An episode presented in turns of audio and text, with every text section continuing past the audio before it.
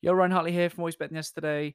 On yesterday's episode, I talked about not necessarily um, what you do being the most important thing, but actually how you do it, the energy and the spirit that we bring to our work. Because if it's a sense of misery, well, that misery multiplies. Not only do we create suffering for ourselves, but all of those around us uh, experience that level of suffering too the opposite is also true. The amount of joy and enthusiasm and energy that we can bring to our work, in our spirit, and, and, and when we're showing up, that will have a ripple effect to our clients, customers, our teammates, and, and eventually the, the people who receive us when we get home.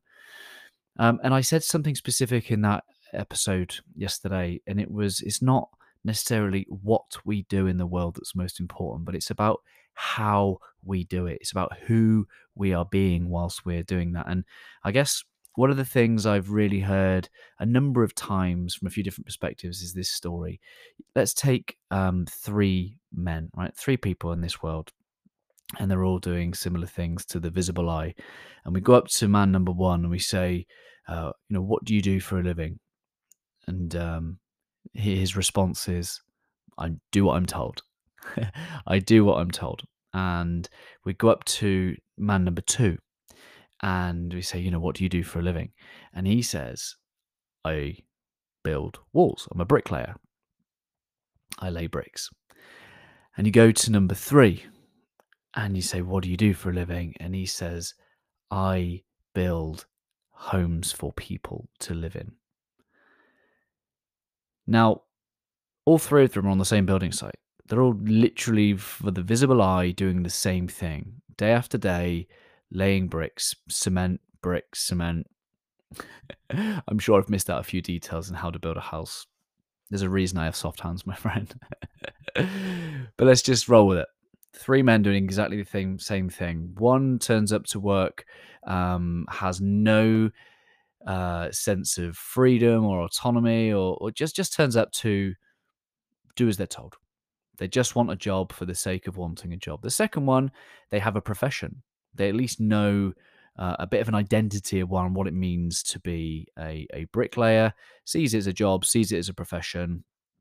However, the last, the last man, he talks slightly differently. He talks about the outcome. He talks about the possible impact and transformation that will happen as a result of his work. And that, my friends, is what it means to work with purpose. So he's no longer just turning up and being told what to do. He's no longer um, defined by being a bricklayer. He understands that he is in the process of creation. His gift, his skill, his talent is not only just to be able to lay bricks, but to use that to have a transformational impact. When those bricks no longer become bricks, they become a home, a space and a place for a family. A space and a place where a family will build and grow as a family. That will have many experiences from raising children to having first pets to having the highs and lows of the human experience. Three men doing the visible same thing with very different heart and mind and spirit when they come to work. Our challenge is to move from man number one to man number three to go from just having a job to pay the bills to understanding that it's not just a career, it's not just a job title. When we go to these spaces and places, we use our gifts and our talents to create something new in this world that was not there before. That might be services, it might be experiences. It doesn't have to be physical and tangible. But I'd love for you to show up in this world with purpose, knowing that what you do does not define you. It is just a representation and an expression of how you show up in this world and the transformations you enable. I'm not just a coach or a podcast host or a conversationalist or a consultant or a father or a husband. Yes, I can be defined by those things.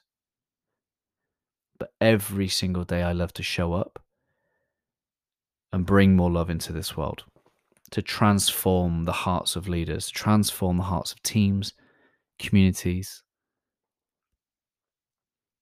That's closer to number three for me. And it gives me energy and it gives me a reason and a bigger picture because sometimes we're up and sometimes we're down. But purpose is for the long haul, it's a mission. And I hope that you have something calling you, pulling you out of your comfort zone, taking away your definitions and titles, and inspiring you to create in this world. Because the world needs it, my friends. I promise you that. Always love.